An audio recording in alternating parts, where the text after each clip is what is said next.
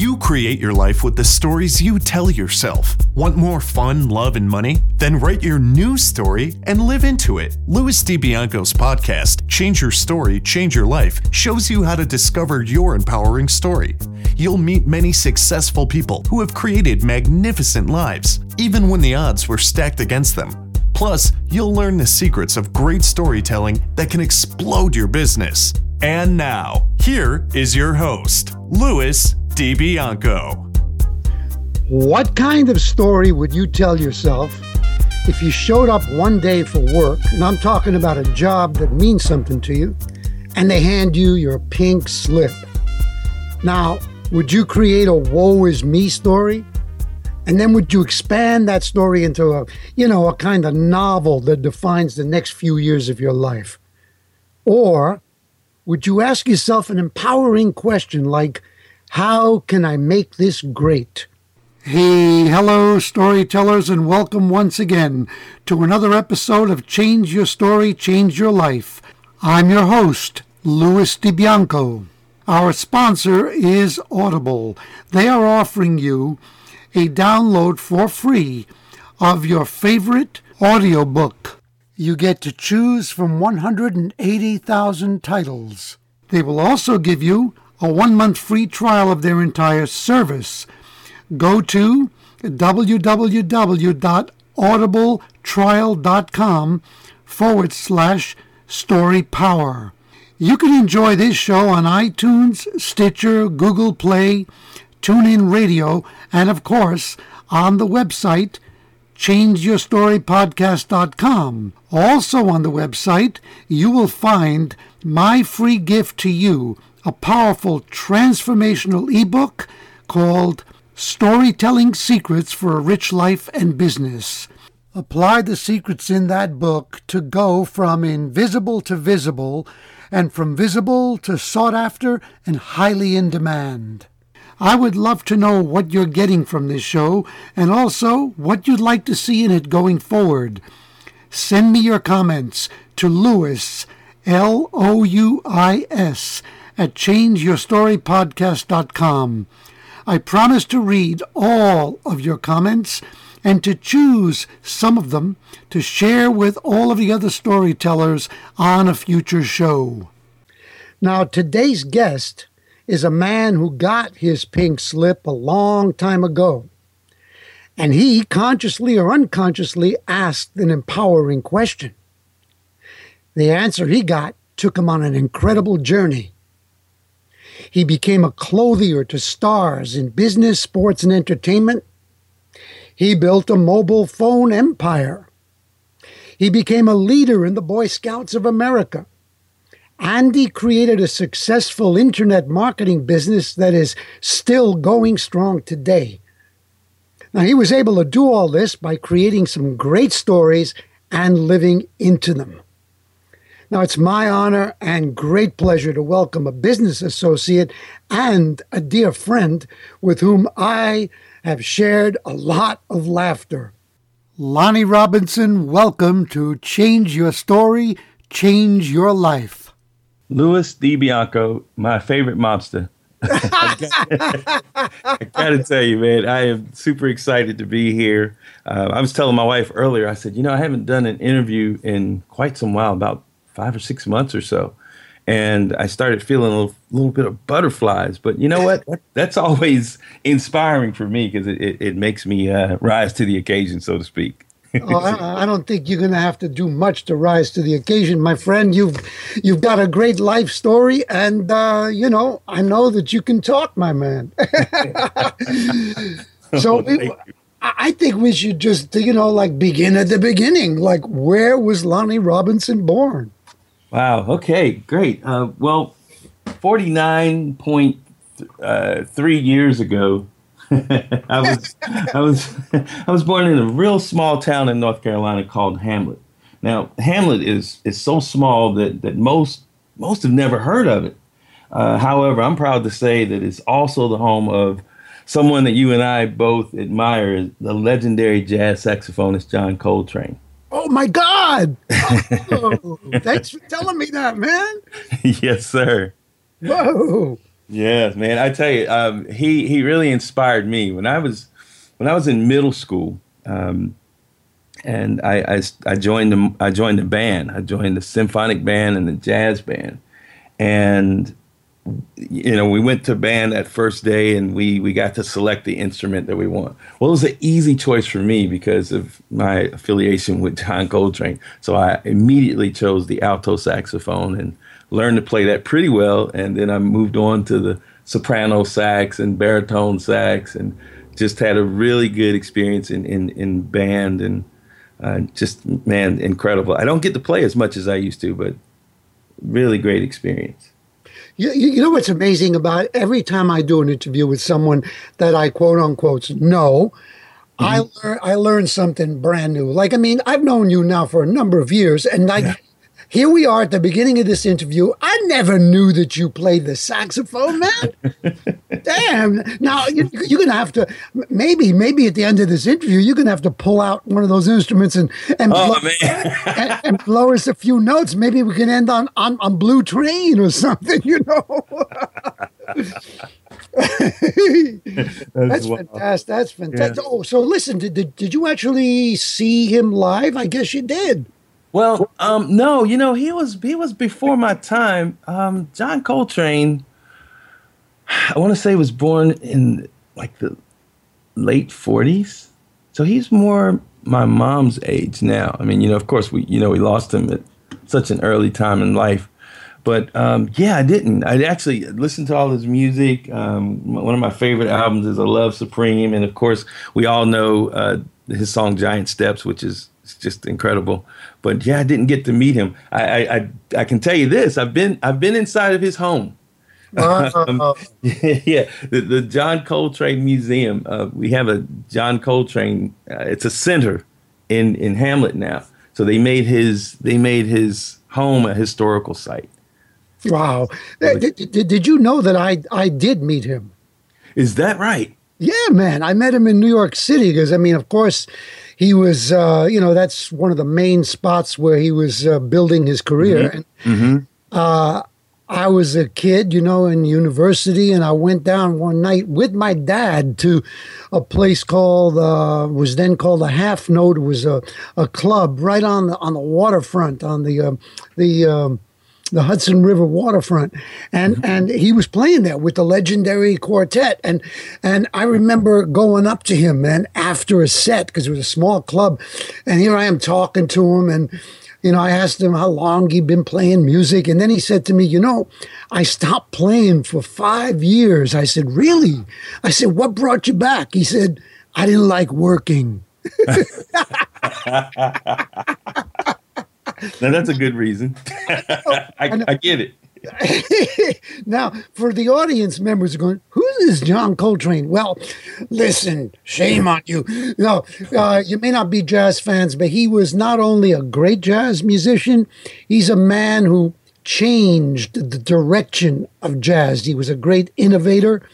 Um, look him up, Coltrane, C O L T R A N E. Wow, that, that that's great to know, man. So let me ask you: Did you come from a big family, Lonnie? Um, actually, no, I didn't. I actually came from a pretty small family compared to most. Uh, most of my friends had big families, four, five, six siblings. Uh, my dad was was actually an only child, and my mom has only one sibling, her brother, and and I'm the oldest of, of three kids. And my wife Sheila and I, we have one awesome son. Spencer, who just turned 18 last month. Mm-hmm. So it looks like we're we're keeping up uh, with the family tradition, so to speak. But you know what, Louis? I, I hope that one day to die with uh, to die a very old man, very, very, very old, I might add. Uh, you know, with a ton of grandchildren and great grandchildren hanging around my bedside, you know, talking about how awesome I was. That's fantastic, man. That, you know, and I'm, I, I, I wish it for you too. You know, not death, but that you live a long life. and and yeah, I don't know, bro. Yeah, I'm an only child. You know that. Is that right? I didn't see. I didn't know that. Louis. See, there you go. I'm an only child. Yeah. Now, so, briefly, what was your childhood like, man? Man, my childhood was phenomenal, and I'll tell you why. Um, I got to, you know, my childhood the, the greatness of my childhood wasn't really recognized until I became an adult. I didn't really, I guess I should say, I didn't really realize how good I had it. You know, I, I'm unfortunate. well, I don't say unfortunately, but I, didn't, I don't have one of those rags to riches stories. Uh, although I do respect those stories, I, I got to be honest that I really don't have that. My dad was very successful. He was in the Air Force and he he was a pilot and we got to we got to live all over the world. I actually spent quite a few years living in in Mainz, Germany. As a matter of fact, I spent a lot of my childhood there, and and going to uh, schools that you know people came from different back- backgrounds and different ethnic backgrounds, and I got to learn a lot of things. I got to do a lot of things that some of my friends today didn't get to experience until they were you know, our age now. Um, I, I, got to go to the Swiss Alps. I, you know, hung out in Italy and France, and um, we actually went to the Berlin Wall. We went to Anne Frank's house. Um, we did so wow. many incredible things wow. growing up. Um, I got to learn, you know, how to speak a little German, speak Italian, speak some French, and and it, I had to learn those things because the people that were around me they were from those different cultures. So, you know, my dad being overseas, uh, being there, our family was afforded that opportunity to travel back and forth from the United States to to Europe, and it's just an incredible experience. And as I said, I you don't you don't really appreciate those things as a child. Uh, it's just when you when you become when you when you grow up and you start to appreciate life and the magnificence of the planet and the people on this earth you, you start to see, you start to reflect and say, wow, I've had it pretty good. hmm That's beautiful, man. Now, do, do you speak any German today? Uh, expectancy joy, uh, just a ah. little. so I'm, I'm, thinking of another internet marketer. I believe you know. He may even be a friend of yours, Mario Brown. Yes, and that, you know what's funny about that? that is so awesome that you mentioned Mario. Um, Mario's from Mainz, Germany, which is where I used to live. Yeah. So we're actually from this. We actually, you know, I lived where he was from. Wow. So we have really good conversations about Germany. Did you speak German to him too? Uh, just a little. Just uh-huh. a little. His, uh-huh. his, German is so good. I tell you what. Um, as I as I got as I grew older, um, I didn't need I didn't need to speak German, and I learned it as a very young kid. I started learning German when I was uh, six years old, maybe. Yeah, six years old. Started learning German and, and picking it up. And as I got older, I got to the point where I could speak it fluently. Then I got to the point where I could understand it fluently. mm-hmm. And then I got, well, only understand it fluently. And then I got to the point where I wasn't speaking it too much, so I kind of lost both.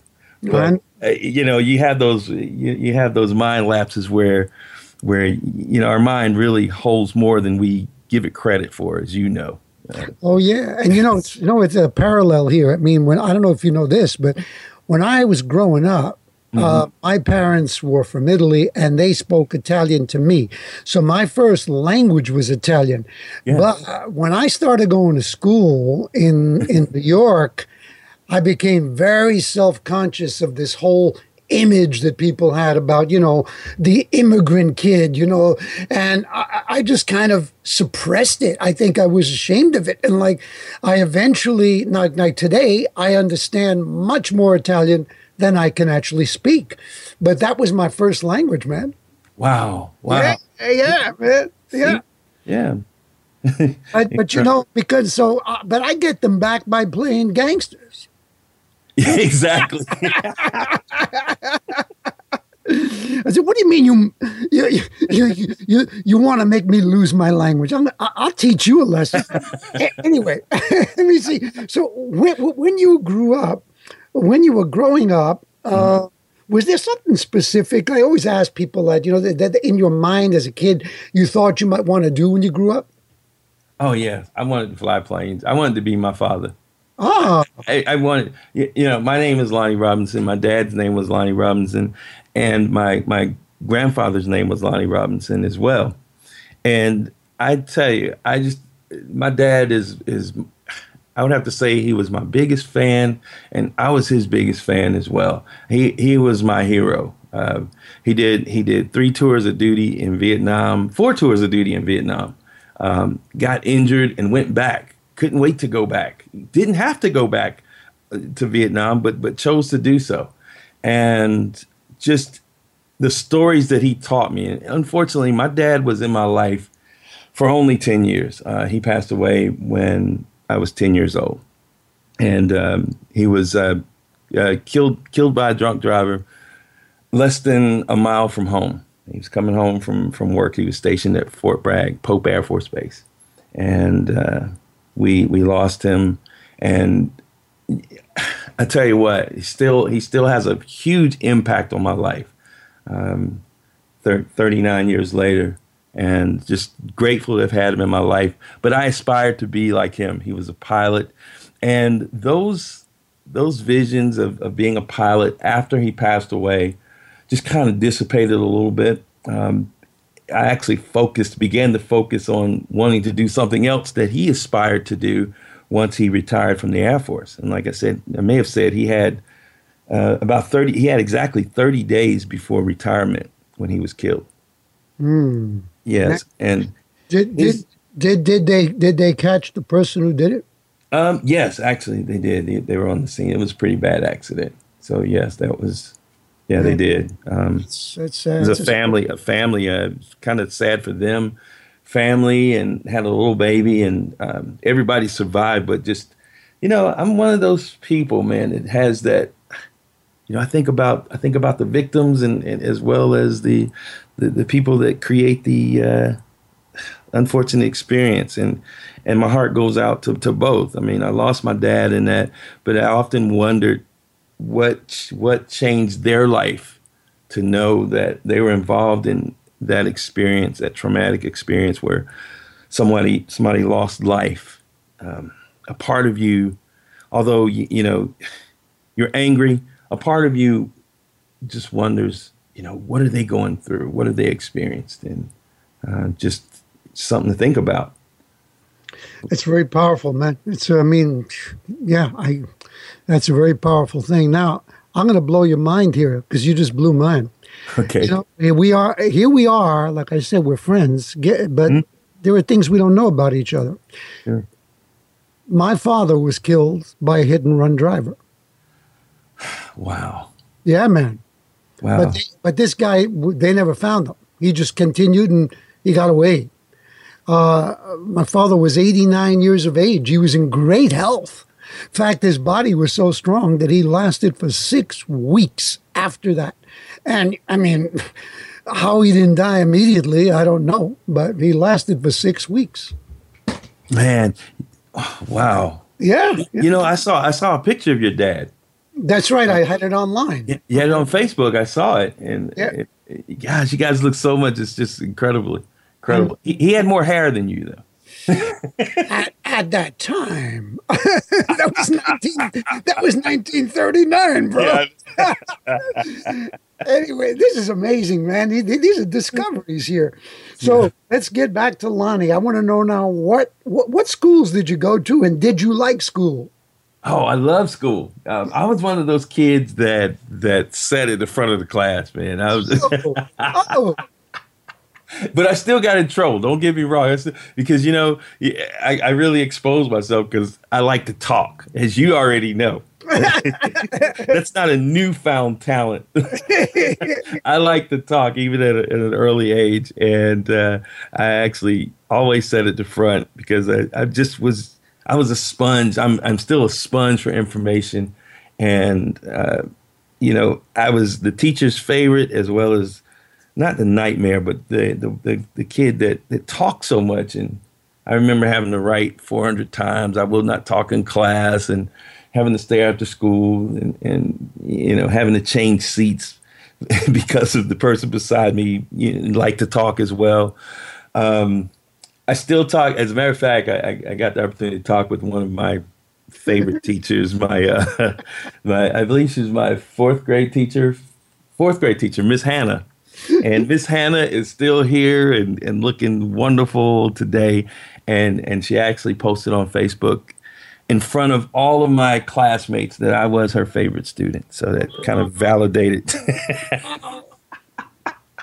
oh man, you, you you don't know how spooky this is becoming. we just hit we just hit another similarity. Oh no. Well Louis, you know, that's why we're connected, man. I mean, you. I, I, I hope you I hope you allow me a place here to talk about how you changed my life and how, oh, you, how you made some incredible things happen for me. Whoa, I mean, sure, I'd be great. I, would be honored. But uh, let me tell you, man, I was a good student, and I was also uh, a bad kid. And like, uh, as a matter of fact, I uh, I went to a a Catholic high school uh, in New York called Mount St. Michael. And by the way, you're not going to believe who else went there. How about Sean Combs, Puff Daddy. No, yeah, he, was in the house. oh man, no, no, yeah, yeah, he went there. He went there, and uh, oh. apparently, I just I just found out that that he contributed a lot of money to one of their recent reunions. Like, apparently, he has a vodka company, and he sent them. Yeah. They, they had this big golf tournament and he sent them a whole bunch of vodka and stuff but in terms in terms of um, a uh, being a kid who was a problem to the school. I used to hang out with two other guys who were also really high academic achievers. And the wow. problem that but we were we were all of us, we were always like creating trouble. So we had this history teacher, uh, Brother Brian, uh, affectionately or not so affectionately nicknamed Harpo. Um, and Harpo has spoken a monotone voice. And one day he took us aside and he goes, he says, we were three Italian guys. He goes, Di Bianco, Fino, and DeSantis. You are proud, vain, and materialistic. and I'm thinking to myself, hey, bro, thanks for the compliments. Yeah, thank man. you. That's fantastic. I'm glad you noticed. like, let me write that down. and then he said to us, he asked us if we would if we would consider not hanging around together on campus. And we said, why? He said, because you guys, you know, you do so well in class, but your behavior is a bad influence on other people. And, and we just kind of smiled and said, Well, you know, thank you for sharing that, bro. But, you know, of course, we didn't take it to heart, you know. anyway, this is fun, but I, I, I got to keep getting back to you. Yeah, that's, that's, right. See, this is what we do, right? exactly what we do. We're going to need a four hour interview. So you know what we'll do? We'll do we'll do a series, the Lonnie Robinson series. We'll do like every week. Sounds good. Let's do it. For the next nine weeks. okay, so here we go. Um, uh, who we I, I know your dad was a role model, but do you have any other role models when you're growing up? Uh, man, I tell you, my mom and, and, my dad. I, you know, I can't give I can't give too many other people the credit. My mother and, and father were were awesome. After my after my dad passed away, uh, my mom assumed that role of mother, father, and friend, and even brother and sister. She assumed that role. Here's something pretty interesting. Um, my mom was was pregnant with my sister when my dad passed away. So Ooh, my dad never got to, to know my sister, and my sister, of course, never got to know who her father was. Woo. So so yeah, me being the oldest, I was only ten years old. Um, I had to grow up pretty fast, pretty fast, Louis. I had to I had to assume that that leadership role as a as the big brother and assume that role as the leader of the family in, in order to help my mom. Because my mom at that time didn't remarry. She didn't remarry while we were kids. Mm. Uh, she dedicated her life to getting a better education and working hard and just being mother, father, and friend. That's the best mm-hmm. way I can describe her. She she was PTA president every year that I was in school. Uh, she attended all our football games. She attended marching band. She attended everything that we did. She was there, and she assumed that role. And I'm sure she probably probably didn't want to do all those things. You know, going to baseball games and sitting out in the cold at football games and all those things she knew how important it was to us, and you know, not having that father, and she worked really hard. And, and my grandfather who I guess I, I should add my grandfather as well because he was really the, the, the cornerstone of all of that as well. He he jumped in and uh, he had always been there for us anyway, but he, he jumped in and, and played a pivotal role in in in our upbringing, so to speak. Mm, wow, this is this is wonderful, powerful stuff, man. I, I want to get into the the kinds of work that you've done because you know it's interesting. Before you did say that you don't have a rags to riches story, but maybe not in terms of your upbringing, but certainly in the business, your business experience, there have been ups and there have been downs, right? Oh, yeah. Yes. Why, why, don't we start? Like, what, what, what kinds of work have you done? You know, like, uh, let's begin with the more traditional stuff. Yeah, well, I'm gonna tell you more traditionally. I worked at a, I worked at a restaurant as a waiter, Oh no, I, I, did too. I did too. I worked at while I was in school. I worked at this restaurant called uh, Daryl's 1890, and I was a waiter. And you know what? That was my first first brush with entrepreneurship. And and as you know, being a waiter, you really can control your own destiny. You get paid a very minimum wage, but you can make big tips. And there are two ways to make big tips. Way number one is have uh, people tip you really well, you know, so you would have to have huge parties of people that come in, or you'd have to have people that were just generous tippers. And I always kept an eye out for both when I was when I was working. And way number two is you got to work extra hours, and I did that too. And I was pretty strategic about it. You know, when there was uh, football games that were going on, I knew that people would come in after after that and and be happy if their team won and spend a lot of money and uh, I knew that on Sundays was a really big time because families would come in. So I strategically worked out my schedule so that I could could get that extra money and and made more tips than a lot of other of my uh, fellow coworkers. So that was kind of my first brush. So I'm not ashamed of that. People laugh when you tell them you worked. I was a waiter, and and some people are shocked about that. But actually, it it, it helped me. Uh, have extra money and be able to do things that, that I wanted to do.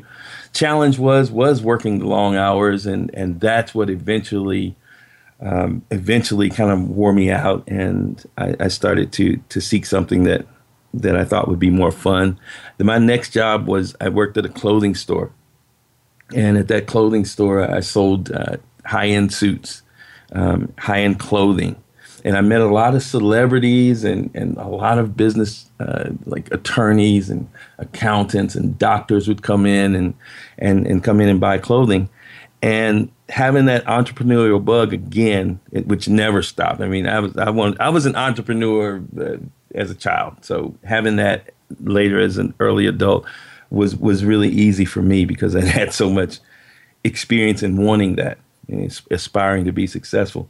So then I created my own clothing business and, and started really catering to the same type of clientele that I was serving in the company that I worked for. And, and ended up working, you know, selling to a lot of attorneys, doctors, uh, NFL football players, NBA, and just was extraordinary. It was a very good business for me.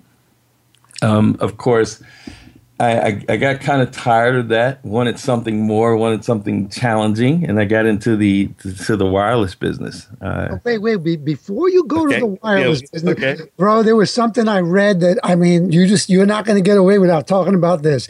You met in your clothing business. You met Michael Jordan, right? Yeah.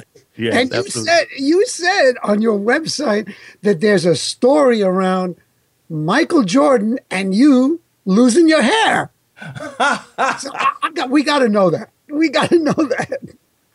you know, I did a podcast and I think I hinted to that. I said that's another story for another time. And and people always send me that message. What's that story? This Louis, this is the first time in the media world that I'm actually in public that I'm actually going to share that story. Oh, fantastic! it's pretty cool. All right. So uh, as you know, Michael is a he, he's a big golfer. He I, I knew I knew him. I met Michael when he wasn't that good of a golfer. right. so I met him in his early NBA days when he I think won only two NBA titles. Um, and and knew him a little bit before that. The story is one of my good friends is one of his best friends, and that's kind of how the connection began to. That's how the pieces connected. So hanging out with my good friend uh, led me to hanging out with with Michael. We played golf on several summers, and just you know, I really got to know him. He's an incredible guy, just the most humble, normal guy that you could ever meet. Uh, I always I always tell people you don't see uh, Michael Jordan hanging out with a lot of celebrities. That's because he's really comfortable with the friends that he's with the real friends that he's uh, that he's that he's had along the, the way, and he never lost that touch of being connected with his you know, high school and college buddies and just hanging out with them. And, and I think that puts him more in his comfort zone. But anyway, one of these um, summers we were hanging out, I think this was after they had won their third, second or third NBA title, the Bulls. Uh, we were hanging out one summer.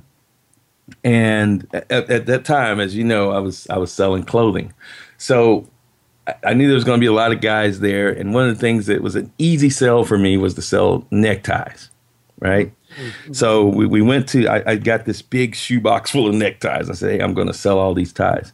So, so I, we get there at the hotel, we hang out, and everybody, we get dressed, and, and we go over uh, to the country club in, Chapel Hill to play, Chapel Hill, North Carolina, to play. And um, we were, we were placing bets on, you know, who was going to win, you know, who was going to win what round and everything. And I said, "Hey, here's the deal.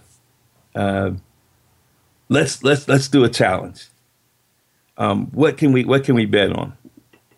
He says, "Well, if I win, I want all of those ties." I said, I don't know about that. I don't know about that one. uh, I said, I don't think I can do that, right? I said, here's the deal.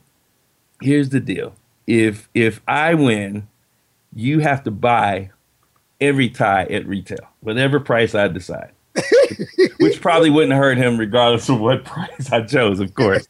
you know, he said, Wow, okay, so you're gonna choose the price. And I said, Yeah, I'll choose the price. I can't tell you what it is yet, but um, I just want your word on that. He's like, Cool. So here's the deal. If I win, I want you to have a haircut like mine.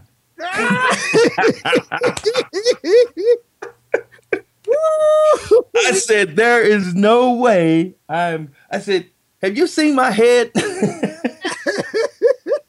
there's, there's no way that I'm going to do that. He says, okay, well, no, no deal. So then I thought about it. I said, hmm, you know, I'm not a bad golfer. I'm not great, but I'm definitely better than Michael is.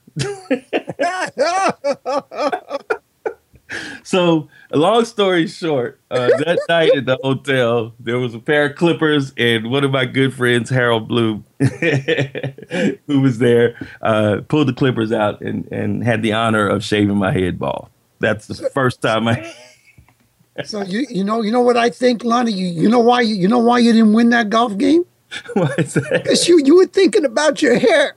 yeah, absolutely. Hey, as we got close to the end, yeah, I think we got like on the maybe the 14th hole. I was I was a few strokes behind and getting nervous. Oh man! And, uh, I said, "Wow, this is going to be bad. This is going to be bad." I, and I'm thinking the whole time, "How am I going to talk myself out of this?" So, so, so that's that's the story. This is the first time I've shared that story outside of my, you know, just in conversation and passing, and and and you you were you were the guy that brought it out oh, of. It's fantastic, and listen, not only does it look great on you, but now you know you can say you look like me. That's right. oh my god. Absolutely right. so I didn't I didn't forget that you were going from that. I'm so glad we had we heard that that you were going from that to, you know, a little thing like, yeah, you built a mobile phone empire. Let's hear about that. And yeah. How, so how did that come about, man? How did that come about? Well, you and I both know my good friend uh, Cedric Penn. Yeah, yeah, yeah. Cedric, yeah. Cedric is a giant in the the, the uh, he's one of the best of the best in the network marketing industry, uh-huh. and, and and I'm honored to call Cedric a, a, friend. We we met, wow, so many years ago, and and he's my brother. I love him, man. I love him tremendously, and uh, just have a lot of respect for him. As a matter of fact, he's my son's godfather.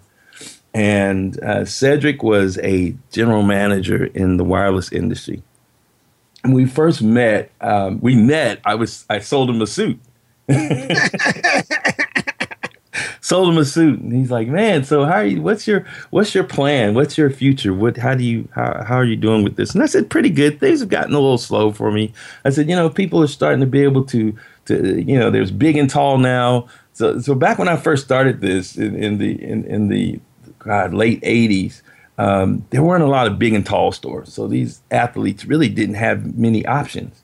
But as that industry started to, to expand and get more popular, um, it was easier for like professional athletes to, to have a either a local clothier or have uh, be able to access a big and tall store that would could make things for them.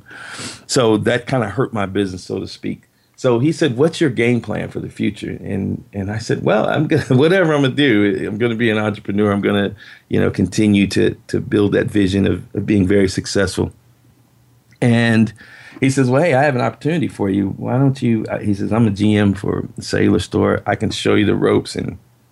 And really, really get you on your feet there. You could do it part time, and and uh, I'll teach you everything I know. And so I accepted that. And he was a Cellular One. Cellular One doesn't exist anymore, but he was a Cellular One uh, general manager. And he hired me, and I went in and I, I, I learned everything I could. I just I just really shadowed him because I knew he was successful, and uh, I just shadowed everything he did, and actually duplicated the process and, and got really successful at that. So successful that that I started to get scouted by other cellular companies. And I did meet a I did meet a guy who introduced me to Nextel. I don't know if you're familiar with Nextel. It's now Sprint. Yeah, yeah, yeah. Yeah, and and he was telling me about yeah, you can make all this money, you can do this, this would be great. So I said, hey, I don't really want to leave what I'm doing. Um, I have a mentor here. I have a coach that's really helped me out and made me pretty successful in what I'm doing. I'm really happy. He's like, oh, don't worry about that. This is not competition because this is two way radio and you're doing cellular phone, traditional cellular. We're going to do two way radio. This is something you can sell on the side. And I said, okay. So I gave it a shot. And I got so successful at that. The few hours I was making selling, uh, the few hours I was spending selling Nextel, I, I was making double what I was making working with Cedric and Cellular One. So having the respect for him and the love that I have for Cedric, uh, I, uh, I I told him about it. Told him about it, and he said, "Hey man, I want some of that too." so so we both we both ended up uh, leaving Cellular One after after a few months after that. Cedric started, of course, selling more more phones and, and making more money than me and, and then teaching me how he did that. And I basically started making money, uh, you know, being really successful. And then I started to build my own stores as an agent, uh, as an agent directly with the company myself.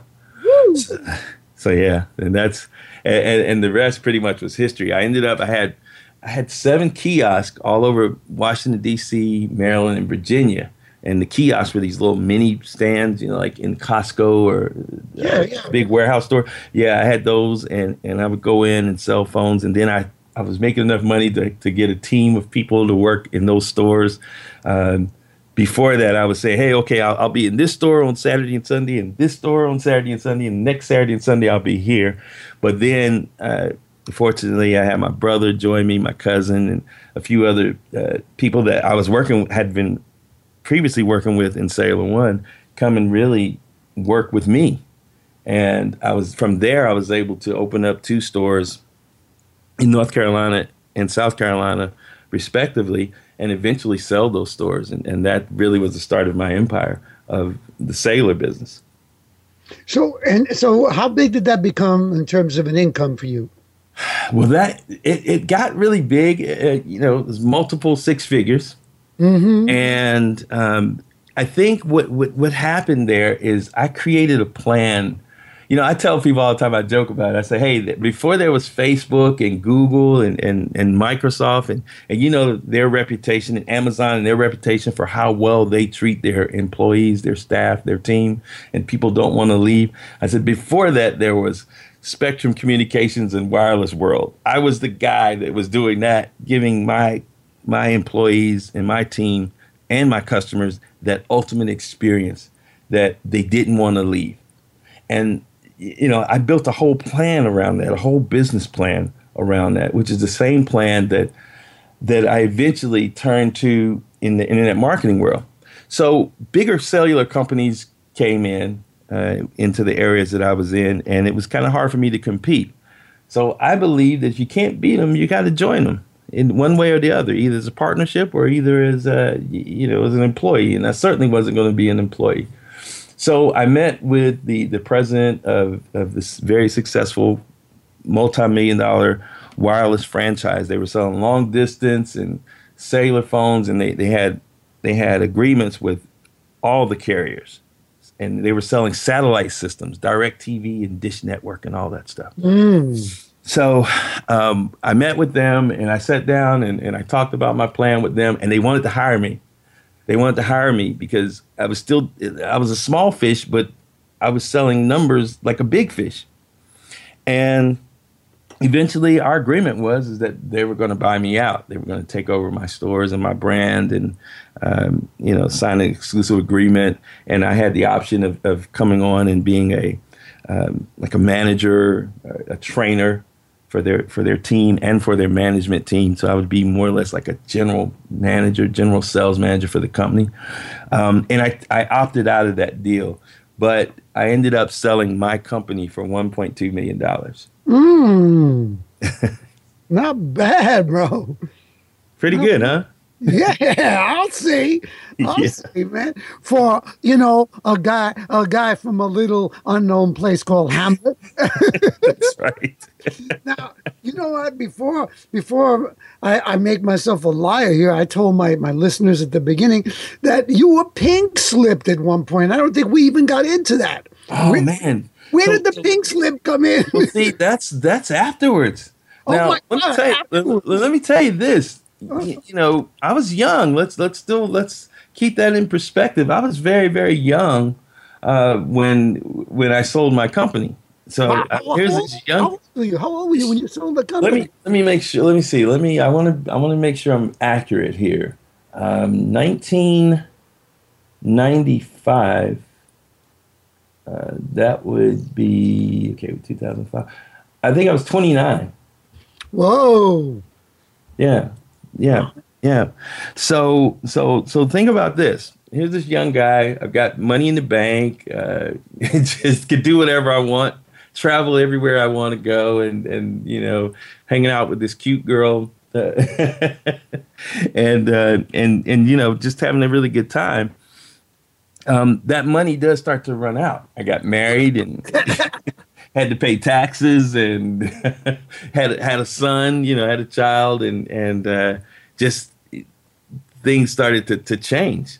So imagine going, and you probably read my bio. Imagine going from having money in the bank to do whatever I want, to to live wherever I want, to travel and go anywhere I want, to buy what I want, basically.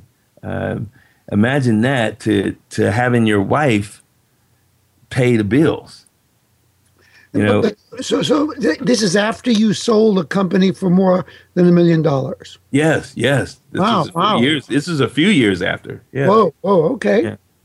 Now I, ne- I never went all the way broke, but I tell you, it was it was challenging for me. It was extremely challenging for me. Um, I was living my life. I mean, I was I was really living my life. But you know, all things happen for a reason. Yeah. And uh, you know, I was I've dedicated my time because of the money that I had and the success that I had. I had leverage, you know, and I had freedom. And and freedom and freedom to me is is knowing that that you can wake up and basically do what you want and on your own terms. Okay. And there's nothing sweeter than, than knowing that the only limits that are set upon you is the limits that you set upon yourself. Yeah, I go along with that. Mm-hmm. yes. Yes. So I, I was I was in that constant, okay, how can I how can I how can I live that life that that really that really makes a difference in other people's lives? And that turned my focus to my son, who was who was in kindergarten at the time and uh, started school, and I wanted to to have that time with him. Mm. So I was wondering, what is my next step? What am I going to do? What am I going to create? What am I going to do? Um, I, I, was in the internet marketing, and we'll get into that sec- in a second. But I was doing that just dipping and dabbing. I wasn't making a lot of money or anything like that. Um, just just playing around with it, getting getting familiar with it, because I did have money and time and freedom. So I spent most of my time dedicated to my son and, and being that, that father, that role model, being, being what my mom was to me. And I asked God, I said, hey, you got to give me a sign. You got to let me know what's my next step. Okay, I've, I've committed myself to being there with my son and, and, and helping him in his evolution. But what's the thing professionally for me? You got to give me that sign. And, you know, we, we have to, uh, you, you know, we, we ask for those things and we never know what the answer is going to be. And we never realize sometimes that God, we sometimes never realize that, that God has answered your prayers because he does it in a way that it's not your plan, it's his. You, you follow me? Mm-hmm, mm-hmm. Okay.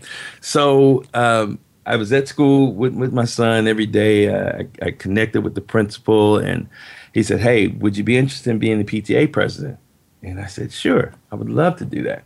And, it, it, it, reminded me of my mom when she made the decision to, to be there for us. She was always a PTA president in, while we were in school. Um, and I was able to do that for my son. But in that experience, um, I met a representative from the Boy Scouts of America, and he asked me, he said, How would you like to be the director of scouting for a program that we have that we're, we're creating called Scout Reach? And I said, Well, tell me a little bit more about it. he says, Hey, we'll meet tomorrow for lunch and, and talk about it. So that night when I went went home, um, I just took some time to reflect on the day and, and just really think about what's going on here. What what about this deal? And then it hit me. That was that was God's answer for me. Because I wanted to be able to do something that would allow me to be able to spend time with my son as well as make me an income and give me that security. And that's what I asked God for. So when I met with the representative, his name is John. When I met with John the next day, I said, absolutely yes, I'll take it. and I did. And I did. And we grew that, we grew Scout Reach to, uh, we ended up serving over 300 kids in the in, in the Maryland, D.C., Virginia area, uh, and we were we were serving kids who were in like the most underserved areas, meaning that these kids were at a great disadvantage when it came to to having opportunities to do anything outside of home and school. Mm. So we made all these kids uh, Cub Scouts and Boy Scouts, depending on depending on their age. Um, it was my job to also find leaders for these for for for the packs and the troops that we created and we did it via the school system. And uh, we created uh, 14 different packs and troops. And we did that in a one and a half year period of time. Mm. So what we were able to do, you imagine being, you know, kids that that barely can get to school and, and have enough food to eat and then come home to a, a very, very strained environment at home uh, imagine them having the opportunity now to learn life skills, learn how to be, learn how to uh, earn merit badges, learn how to be rewarded for their leadership skills, learn how to how to how to pitch a tent, learn how to build a fire, learn how to cook in an open fire, learn how to swim. Um, get those opportunities to go camping and hiking and, and just learn new things and get exposed to things that they would have never gotten the opportunity to be exposed to because of their situation. Um, I'm, I feel really grateful and blessed that that I was able to pro- help provide that experience for them. Plus. Let's go back to to what my intentions were. It was to provide uh, that connection with my son. And scouting gave me that opportunity in his early years to, to, to really connect with him. Um, I remember our Pinewood Derby races, uh, the knot tying competitions we had, uh, their public speaking uh, contest, and just all the great things that they got to learn as scouts. Um, just and I was able to simultaneously help kids as well as help my son as well. Wow! Now, but you were pink slipped from that job. Yes, um, we. Yeah, we, we, the, the, the Boy Scouts of America. Um, it's a big organization, of course, a big organization based out of Texas. Um, we we were funded by the United Way and uh, the Department of Justice. Um, we were funded by them as well as a, a few other pri- pri- uh, private companies as well. Um, my salary was paid based on those companies and their contribution to scouting. So unfortunately, they they ran out of money. The, funding was was was cut. The government cut funding. Uh, it was just really really a bad time. And several, you know, they started from the top, so to speak. Several executives, several directors, several leaders were were actually uh, either taking a pay cut or their their jobs were exhausted. And mm. I remember going to a meeting at our corporate headquarters and there's an envelope with my name on it. So I'm saying, uh oh, am I getting ready to get a raise or am I getting ready to get sent out of here? And I actually, uh, I opened that envelope and it said, hey, um, dear Mr. Robinson, gosh, we, we can't thank you enough for all the great things you've done, everything that you've done to help change the lives of kids and their parents and, and everything, your commitment to, to us and, and scouting you know, you're, you're seeing all these accolades and you're going, wow, this is this is awesome. And then as you scroll down that page, you see, however, and these are the words that get you. However, unfortunately, at this time. and then it goes on to, to say that you know due to funding and um, we're we're going to have to uh, we're going to have to dissolve your your position. mm So, did you then go from that to internet marketing? Man, I got hungry. Let me tell you. Let me tell you. I uh, I was already doing internet marketing at night. Like I said, I was dibbing and dabbing. But then I got really hungry. I said, "Whoa, okay. You know what? I'm not going to rely on this." I said, "Hey, I'm I'm grateful for this. I've had this opportunity. Uh, my son and I are better connected for it for this experience. It's allowed me the freedom, uh, but it's time for me to really hone in on marketing. And, and it was something that I wanted to do for a long time. I remember back in, in my cellular days, in my wireless days, as the internet started to, to evolve and people started to get comfortable with uh, buying things on the internet, um, comfortable with e commerce, uh, I began to get questions from my cellular, my wireless clients. Questions like, hey, do you build websites? Mm. Say, hmm, no, that sounds interesting. I might learn. Um, or, hey, how do I set up my internet? I got this AOL disk from Sam's Club. I got 45 days to uh, put this disk in and get online.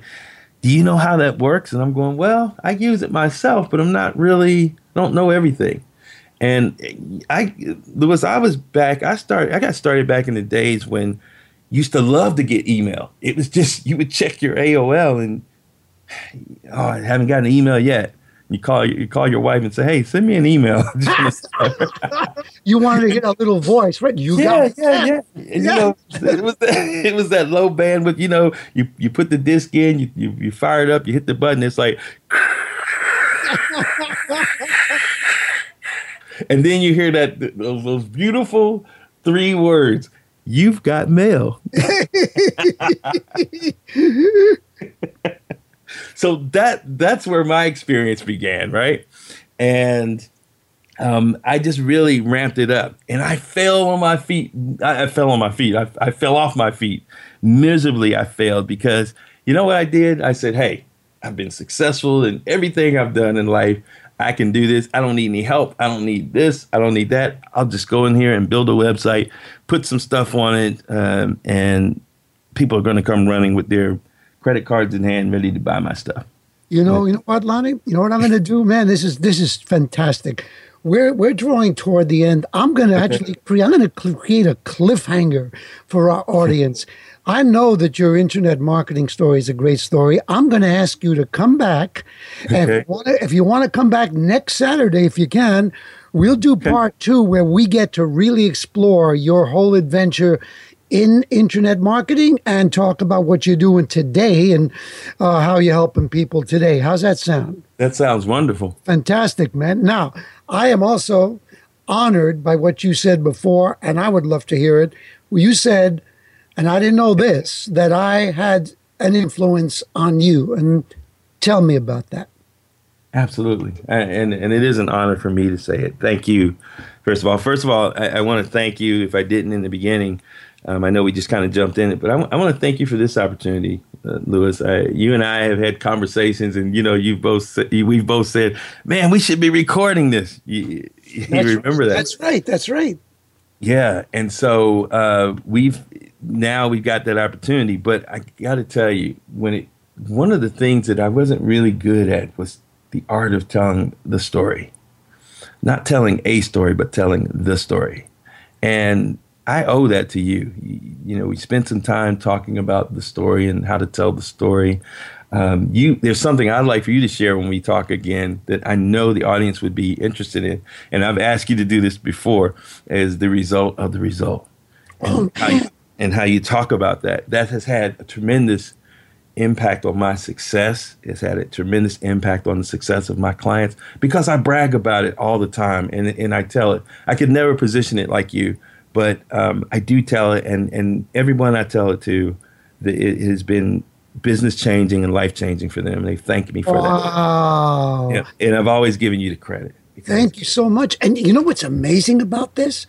This is just incredible. The other day, you know, I'm also a network marketer. I I sent a a message to two of my team members and also to my sponsor. And in it, I outlined the three steps of selling, beginning with selling the thing, selling the benefits, but then taking it to the result of the result. And my sponsor loved it so much that he turned it into a blog post, and now it's coming up today. But thank you so much for sharing that. I will do that next week. Absolutely. And um, oh man, this is just a joy for me, man, to connect with you like this. And uh, the things you've shared are so enriching, and I know they're going to inspire anybody who hears this interview. Really, it's uh, inspiring on a life level and on a business level. And I, I just want to leave people with this thought today. You know, professional writers are often intimidated by the blank page in front of them. I mean, literally, when they face it in the morning, they go, Oh my God, it's a blank page. What if I can't fill it up? Well, you know what? Life is like that for us. We're faced with the same challenge as writers. Every single day, we wake up to another blank page. Now, guess what? You can write anything you want on that page. So, why don't you make it something really great? And you can do that by seriously asking yourself, How can I change my story and change my life? Normally, I would end my podcast right here. But today, we're going to experience something a little bit different. Lonnie and I talked passionately about many things.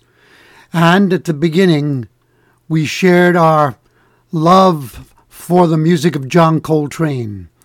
And since doing podcasts for you is one of my favorite things, and one of the most innovative jazz pieces that Coltrane ever played was his version of my favorite things. Here is a small taste just for you.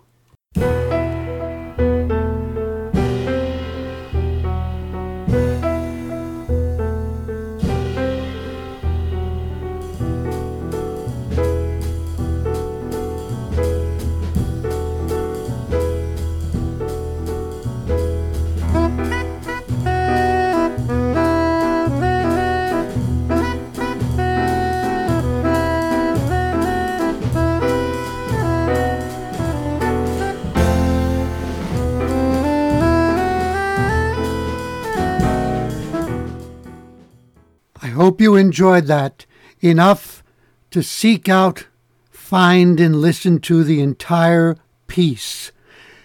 And remember to share this show with people you care about. Tell them that they can hear it on iTunes, Stitcher, Google Play, TuneIn Radio, and of course at changeyourstorypodcast.com. And at that website, there is a free empowering gift a download of an ebook that I created called Storytelling Secrets for a Rich Life and Business. Tune in to the next episode of Louis DiBianco's podcast. Become unstoppable as you learn to change your story, change your life.